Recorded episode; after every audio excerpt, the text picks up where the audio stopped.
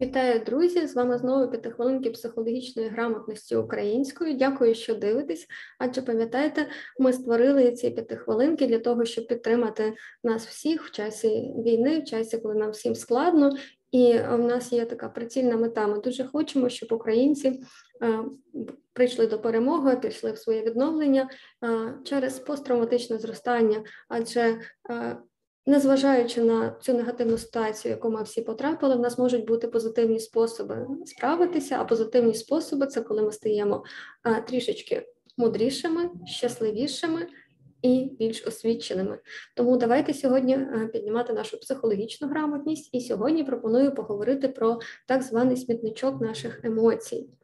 І напевно, в кожного з вас вдома є смітничок, який ви викидаєте, якісь рештки, якісь недоїдки, якісь речі, які ви не можете, не збираєтесь їсти, можливо, вони виявилися токсичними для вас, тобто занадто непідходящими, або ж продукти якоїсь переробки.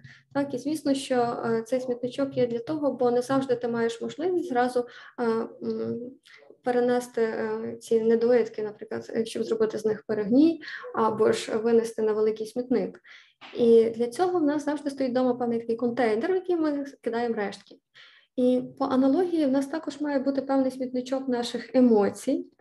І знаєте, з ним теж потрібно навчитись грамотно обходитись, тому що є таке прислів'я, не наше прислів'я, так зразу скажу, що не можна сміття з дому виносити. Так от я вам скажу не те, що можна, його потрібно виносити, бо уявіть собі, е, що ви не будете виносити смітничок з дому один день.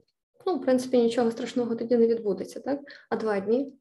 Трошки починає бути запах на кухні, а три дні, чотири дні. Напевно, запах почнеться по всій квартирі. Якщо ми не будемо виносити тиждень і більше, то вже буде незрозуміло, від чого запах від смітничка, чи вже сама квартира пахне, так, точніше, не пахне, а смердить.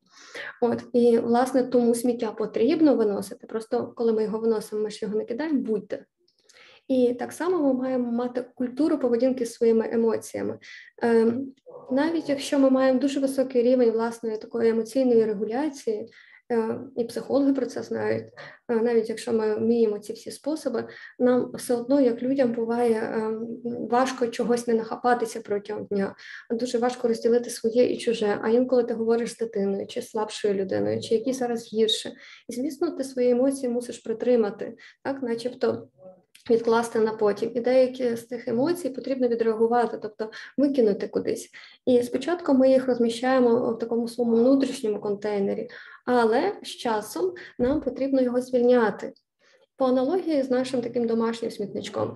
І тому дуже важливо насправді мати людей, з якими ми можемо проговорити просто емоції, просто свої переживання, говорячи від е, слова я, не звинувачуючи інших, а говорячи, ти знаєш, мені сьогодні було важко, або ти знаєш, я сьогодні ну, чула багато негативу, і мені потрібно просто його якось проговорити, щоб розуміти е, взагалі, що моє, що не моє.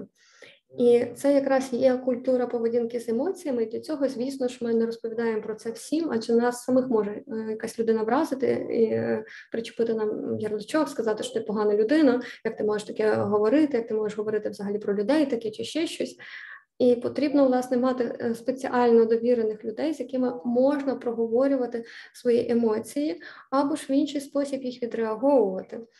Щодо людей, то я прошу, щоб були п'ять людей, які вас не засудять. Адже коли ми проговорюємо, то біда розділена на двоє, це вдвічі менша біда, і інша людина насправді, коли вона говорить поділися, що з тобою, вона не буде це брати на себе. Так і в цьому якраз є трік. Ви просто розповідаєте від себе свої переживання, а вам стане легше. Так?